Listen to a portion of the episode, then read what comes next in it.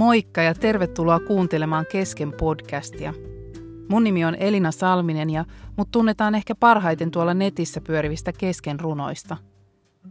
Näissä Kesken podcasteissa mä ajattelin avata vähän lisää mun elämää, koska mä uskon, että mitä rohkeammin me ollaan totta sen kanssa, ketä me ihan oikeasti ollaan, sitä kauniimmilta me näytetään. Ja tottahan mä haluan näyttää kauniimmalta. Tervetuloa mukaan.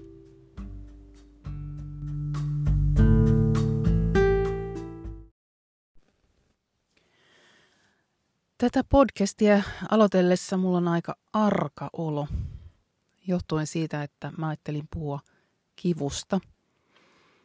Ja mä tiedostan sen, että mä en ole tämän alan ekspertti, onneksi. Mutta tota, mulla on kuitenkin jotenkin semmoinen tunne, että mä haluaisin tästä jakaa jotain ajatuksia ja, ja tota, mä toivon, että mä en olisi vähän niin kuin norsu lasikaupassa, että tulisin rikkomaan tai tai jotenkin tuomaan semmoisia itsestäänselvyyksiä tai jotenkin asioita, jotka, jotka jollain lailla rikkoo. Tietäen, että, että nimenomaan kivusta kärsivät ihmiset on tosi kovilla jo, jo ihan valmiiksi. Mutta kuitenkin, kuitenkin mulla on semmoinen sen verran omakohtainen kokemus tästä viime viikon ajalta, että jotenkin haluaisin siitä jotain jakaa. Itekin istun tässä tällä hetkellä kylmäpussi tuossa pakaran alla, kun viime viikolla mä jotenkin onnistuin saamaan selkäni tosi kipeäksi. On ollut vähän vihotellut tässä, tässä lomien aikojen jo aikaisemmin, mutta sitten sinne tuli joku semmoinen – tosi kipeä äh, lihaskramppi tuolta pakarasta jalkapohjaan saakka. Ja, ja viime torstaina mä koin semmoisen kipuhetken tai maiseman sain katsella, jota, jota en ole koskaan ennen kokenut. Se kipu oli niin, niin paha, että multa meinas mennä taju, mä meinasin pyörtyä ja sitten lopulta makasin eteisen lattialla ihan kylmä hiki, hiki naamassa ja vaan uikutin, kun, kun se jotenkin, se kipu meni niin kovaksi. Ja se särky on edelleen olemassa, mutta tota, nyt tuntuu, että se on kuitenkin menossa ihan hyvään suuntaan.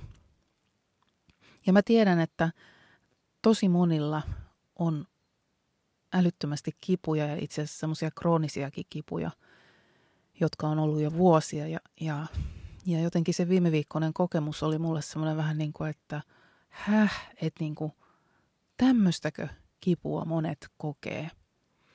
Mun oma kipukokemus, historia liittyy siihen, että mä oon yleensä aika terve, mutta päätä mulla särkee usein, mutta voisi ajatella, että se päänsärky on semmoista seiskan luokkaa, jos ajatellaan sitä nollasta kymppiin vaikka sitä kategoriaa.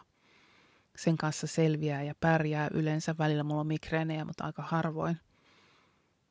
No silloin tietenkin kun synnytti, niin oli, oli tosi iso kipu, mutta synnytyskipua taas sanotaan, että, että kun sen tietää, että se loppuu jossain kohtaa, niin sen yleensä kestää se motivaatio tavallaan auttaa sen kivun sietämistä. Joskus mulla oli tosi kipeä hammas, se oli tulehtunut ja, ja se kipu oli kyllä, kyllä tosi paha ja siihen ei oikein mikään lääke meidän tehota. Mutta jotenkin tämä viime viikkone oli taas erilaista ja taas jotain semmoista, missä mä tajusin, että, että kuinka valtavan voimakas kipu voi olla. Kipu sanotaan, että se on epämiellyttävä aisti ja tunnekokemus, joka liittyy tapahtuneeseen tai mahdolliseen kudosvaurioon – Kipu on pahimmillaan ihmisen koko tietoisuutta hallitseva voimakas kielteinen tunnetila. Tämä myös huomasin tässä viime viikon aikana, että kipu on aika itsekäs tai huomion kipeä.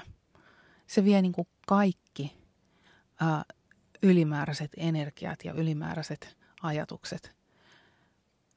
Mä onneksi pystyin pitämään vähän vapaata. Mulla ei ollut nyt semmoista akuuttia työ rupeamaan ja mä oon tosi tyytyväinen, että mun omiluvin onnellinen kirjatkin tulee vasta tämän kuun lopussa, koska mä en olisi pystynyt tekemään niille mitään. Mä en olisi pystynyt postittamaan, mä en olisi pystynyt vastailemaan sähköposteihin. Mä en olisi pystynyt mihinkään ylimääräiseen. Sanotaan, että kroonisella kivulla on vaikutuksia uneen. Se voi lisätä ahdistuneisuutta, masennusta, parisuhdeongelmia, talousvaikeuksia, ää, tarkkaavaisuuden ongelmia, oppimis- ja muistivaikeuksia, tuoda semmoisen tahmeuden ajatteluun, päätöksentekoon. Ja jotenkin tässä viime päivien aikana mä kyllä tajusin, että totta, näin se on. Mä en oikein edes jaksanut lukea kirjoja, katsoa telkkariohjelmia. Mulla oli vaan semmoinen niin ahdistava jotenkin semmoinen, että kumpa nämä päivät vaan etenis ja menis, menis tämä kipu johonkin suuntaan. Unesta tuli ja illasta vähän semmoinen kuin pelottava, että apua, taas mä – taas mä menen nukkumaan, mutta mitähän se uni tällä kertaa tarkoittaa, kuinka monta kertaa mä voin, joudun heräämään siihen kauheeseen kipuun ja mä kannoin yhden patjan meidän olohuoneeseen, jotta mä voin aina sitten yöllä siirryin siihen nukkumaan niin, että nostin jalat tuolille ja nukuin semmoisessa semmoisessa asennossa. Sanotaan, että Suomessa on yli miljoona kipukroonikkoa. Se on ihan valtavan suuri luku. Ihan valtavan suuri luku. Yksi viidestä on kipukroonikoita. Ja lähes kolmasosa perusterveyshuollon lääkärikäynneistä tehdään ensisijaisesti kivun vuoksi. Yleisimpiä näitä kivun aiheuttajia on nivelrikko, selkärangan sairaudet ja vammojen jälkitilat ja selkäsairaudet sekä tuki- ja liikunta elinperäiset kipusairaudet. Mä oon jotenkin aavistanut sen, kun, kun mä oon kirjoitellut noita runoja välillä, kun on puhunut jostain kipuun liittyvästä, niin se on saanut isoa vastakaikua. Ja mä oon aavistellut, että tämä on varmaan monelle aika iso kokemus. Mutta jotenkin toi, toi luku, että lähes ää, tai siis yli miljoona kipukroonikkoon. Ja se on jotenkin, se on tosi, tosi, tosi karu luku. Mehän tiedetään, että kivun alkuperäinen tarkoitushan on hyvä. Sehän kertoo siitä, että, että on jotain asioita, jotka on haitallisia tai jotain, jota pitäisi välttää. Ja itse asiassa mä ajattelen, että tämä mun kipu on varmaan just sitä, sitä, että, että mä oon vähän niin kuin laiminlyönyt mun vatsa- ja selkälihakset, kun mä oon tänä kesänä aika paljon juossut. Ja niin se jotenkin se paino on kasautunut liikaa tonne, tonne mun jalkaan ja, ja sinne lihaksistoon, pakara- ja reisilihaksiin. Ja ehkä se usein se kipu onkin jostain epätasapainosta – meidän vartalosta, että me kannatellaan jollain toisella kohdalla toista liikaa, niin sitten se kipu tulee sinne. Mutta kipu on myös jännä, että se on tosi yksilöllinen kokemus.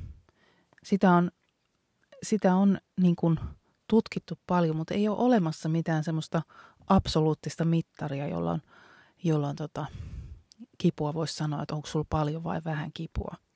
Ja sen takia mun mielestä on oikeastaan hyvä, jos sä oot semmoinen, että sä et ole koskaan kokenut semmoista kroonista kipua tai mitään suurta kipua, niin myös muistaa, että jos sun lähipiirissä on ihmisiä, jotka on kipeitä, niin ettei vaan vahingossakaan jostain suupielestä lipsahda jotain semmoista, koitan nyt kestää tai miten sä oot noin kipuherkkä tai, tai sen tyyppisiä asioita, koska kipu on hyvin yksilöllinen kokemus. Ja Uh, joo. Jäin tässä pohdiskelemaan, että sanonko vielä, vielä tota jotain tällaisia fakta-asioita vai menkö sitten, sitten siihen, mikä, mitä tutkin myös tähän kipuun liittyen. Eli että miten kipu löytyy raamatusta ja löytyykö se ja mitä siitä puhutaan. Ja kyllähän se tosi paljon löytyy. Me saatetaan ajatella, että, että raamattu on jotenkin tämmöinen niin uskonnollinen kirja, jossa vaan kaikki asiat niin kuin on, on jotenkin täydellisiä tai hyviä. Tai ihmiset, jotka on kristittyjä, niin niille vaan niin kuin asiat sujuu helposti. Mutta loppujen lopuksi, kun, kun lukee raamattua, niin se on täynnä ihmisil, inhimillisiä kertomuksia tosi tavallisista ja raadollisista ihmisistä. Hyvin paljon mokailevista, niin kuin oman elämänsä sekoittavista ihmisistä ja myös kivuliaista ihmisistä. Ja ehkä jotenkin, vaikka mulla ei olekaan nyt tässä tarjota mitään semmoista hokkuspokkusavainta, että nyt vaan rukoilet ja sitten se sun kipu lähtee pois, niin mä ajattelin, että mua jotenkin ehkä tällä viikolla on lohduttanut se, että kun mä oon voinut esimerkiksi, kun mä kävin kiropraktikolla ja mä kävin fysioterapiassa, että mä oon voinut kertoa siitä mun kivustani jollekin ja tiennyt, että joku ymmärtää, että, että mistä, mistä on kyse. Joku, joku sanoo, että joo, toi johtuu tosta ja toi varmaan tekee tuolla tota ja näyttänyt kuvasta, että sulla, sulla on tässä ja tässä tämmöinen lihas, joka tuolta se tuntuu, sen takia se tuntuu tonne jalkapohjaan saakka. Ja ehkä mun mielestä se raamatun juttu on enemmänkin se, että siellä tavallaan tulee se vastakaiku, että hei, mä tiedän, miltä susta tuntuu. Että maailmankaikkeuden luoja tietää, miltä susta ja miltä muusta kivun keskellä tuntuu. Et vaikka kukaan ei siinä ympärillä lähipiirissä ymmärtäiskään sitä sun kokemusta kivusta, niin hän, joka on sut luonut, niin ymmärtää kyllä. Mä kerron muutamia kohtia. Öö, nämä kaikki kohdat löytyy vanhasta testamentista, mitä mä nyt tässä sanon. Ei sillä, että ei sieltä uudesta testamentista löytyisi niitä, mutta nämä on nyt jotenkin sattu olemaan vanhassa testamentissa. Ensinnäkin siellä on Jeremian kirjasta tämmöinen kohta, että miksi minun kipuni ei koskaan lopu? Miksi haavani ovat niin pahat, etteivät parane? Semmoinen valitus ja epätoivo. Miksi? Kysymys liittyy vahvasti myös kipuun. Miksi mä kärsin? No ehkä kaikista tunnetuin tämmöinen kivulias tyyppi on Job, joka koki valtavasti fyysistä ja myös henkistä kipua. Ja siellä sanotaan aika mun mielestä tosi hienosti näin. Yön tullen tuska poraa luuni minusta irti. Kipu nakertaa minua, se ei koskaan nuku. Tuo on mun mielestä älyttömän hienosti sanottu, että kipu ei nuku. Ja se jotenkin itsellekin tuli tosi konkreettiseksi kipu aina herätti yöllä. Se oli vähän niin kuin siinä koko ajan siinä sängyn vieressä odottamassa, että ää, milloin mä pääsen taas iskemään, nakertamaan, poraamaan niitä sun luita. Kipu ei koskaan nuku. No sitten Saarnaajan kirjasta löytyy tämmöinen ehkä monille tuttu aika, aikaan liittyvä, aika tämmöinen niin kuin runollinenkin pätkä, jossa puhutaan myös kipuun liittyvistä asioista. Ja siihen puhutaan valittamisesta. Ja mä mietin sanaa valittaa, kun mä siellä itsekin uikutin eteisen lattialla sitä omaa kipuani viime viikolla. Ää, ja meillähän on valittaa sanahan on silloin kauhean negatiivinen kaiku. Mutta fakta on, että, että jos me eletään tätä elämää syvästi niin kuin molemmista ääristä – niin me joskus myös joudutaan kohtiin, jossa me valitetaan. Me ei voida pelkästään ottaa sitä kaikkea positiivista ja hyvää ja kevyttä elämästä, vaan me, meidän täytyy niin kuin, ottaa vastaan ne molemmat puolet. Ja mun mielestä tässä sanotaan hienosti. Kaikella on määräaikansa. Aikansa joka asialla taivaan alla. Aika on syntyä ja aika kuolla – Aika on istuttaa ja aika repiä maasta. Aika surmata ja aika parantaa. Aika on purkaa ja aika rakentaa. Aika itkeä ja aika nauraa. Aika on valittaa ja aika tanssia. Tämä jatkuu vieläkin tästä. Jos haluat lukea sen kokonaan, se löytyy Saarnaajan kirjasta kolmannesta luvusta. On aika valittaa ja aika tanssia. Me tietysti haluttaisiin valita koko ajan se tanssin aika, että olisi vaan se ilo ja riemu ja kiva. Mä viime viikolla puhuin ilonpuvusta. Ja mä uskon, että tietyllä tavalla se ilo, ilo on myös semmoinen asia, jonka voi kokea myös silloinkin, kun on kivuliasta. Mutta meillä on myös aika valittaa. Tämän valittaa sanan takaa löytyy tämmöisiä sanoja kuin ulvoa, vaikertaa, huutaa, harmitella, surra. Myös ne on ihan tosi ihmisyyteen liittyviä tunteita, jotka me saadaan ja jota meidänkin ehkä tuleekin re, niin kuin rohkeasti kokea, jos me halutaan elää tätä ihan täysillä tätä elämää. Sitten sieltä löytyy ähm, Jesajan kirjasta semmoinen, semmoinen paikka, jossa puhutaan vanhassa testamentissa jo Jeesuksesta, eli Messiasta. Tulevasta Messiasta ennustettiin näin. Hyljeksitty hän oli, ihmisten torjuma, kipujen mies, sairauden tuttava, josta kaikki käänsivät katseensa pois. Halveksittu hän oli, me emme häntä minään pitäneet ja kuitenkin hän kantoi meidän kipumme, otti taakakseen meidän sairautemme. Ja sitten se jatkuu vielä, että vaikka meidän rikkomuksemme olivat hänet lävistäneet ja meidän pahat tekomme hänet ruhjoneet, hän kärsi rangaistuksen, jotta meillä olisi rauha. Hänen haavojensa hinnalla me olemme parantuneet. Musta on jotenkin lohduttava tietää, että Jeesuksesta sanotaan, että hän oli kipujen mies ja sairauden tuttava. Tuttavahan on semmoinen, että se käy kylässä vähän useammin kuin kerran. Mä laitoin tämän nimeksi kivun tuttu. Ja jos sä oot kivun tuttu, niin sä voit tietää, että on ainakin yksi toinen, joka on kivun tuttu. Hän on Jeesus. Ja vielä toi, että jotta meillä olisi rauha, hänen haavojensa hinnalla me olemme parantuneet. Mä uskon, että mitä ehkä eniten kivun kanssa, niin, niin kipua helpottaa rauha. Ja kivun keskelläkin voi kokea rauhaa, yli ymmärryksen käyvää rauhaa, joka tuo siihen jotenkin jopa varmaan ihan siellä lihas- ja solu- ja hermotasolla – jotain semmoista rauhaa, joka, joka lievittää ja auttaa sitä kipua.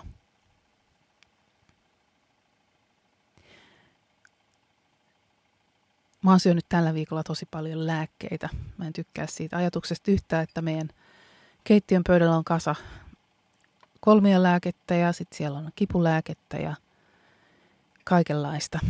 Ja, ja tota, mä toivoisin, että Mä voisin ihan olla ilman, ilman lääkkeitä, mutta se, tota, kyllä mä uskon, että me tarvitaan myös lääkkeitäkin jossain kohtaa, että meidän elimistö saa pääsee kuntoon. Raamatussakin puhutaan lääkkeestä, mutta siellä on vähän erilainen lääke, mitä sanotaan sananlaskuissa. Se on tämmöinen kohta. Älä jätä elämääsi oman ymmärryksesi varaan, vaan turvaa koko sydämestäsi Herraan – missä kuljetkin, pidä hänet mielessäsi, hän viitoittaa sinulle oikean tien. Älä luulottele olevasi viisas. Pelkää Herraa ja karta pahaa. Siinä on sinulle lääke, joka pitää koko ruumiisi terveenä. Eli tässä tarvitaan lääkkeeksi sitä, että, että me ei jätetäkään omaa elämää pelkästään meidän oman pikku ymmärryksen varaa, vaan että me heitetään kaikki huolemme Jumalan puoleen ja me saadaan kokea sitä turvaa. Ja ehkä me saadaan kokea sitä rauhaa, mitä, mitä tota kivun kanssa eläessä nimenomaan tarvitaan. Sanotaan, että pelko lisää kivun kokemusta. Se on ihan tutkittu asia. Että se pelko ja se odotus, mitä me ajatellaan, että apua, mitä hän tästäkin yöstä tulee, niin se myös lisää sitä, sitä kipua. Eli ehkä se lääke voisi olla se rauha, kokemus siitä, että mä en ole yksin, että mä saan valittaa ja mä saan kertoa tämän mun kipuni sille, joka on sanonut olevansa kivun tuttava, sairauden tuttava.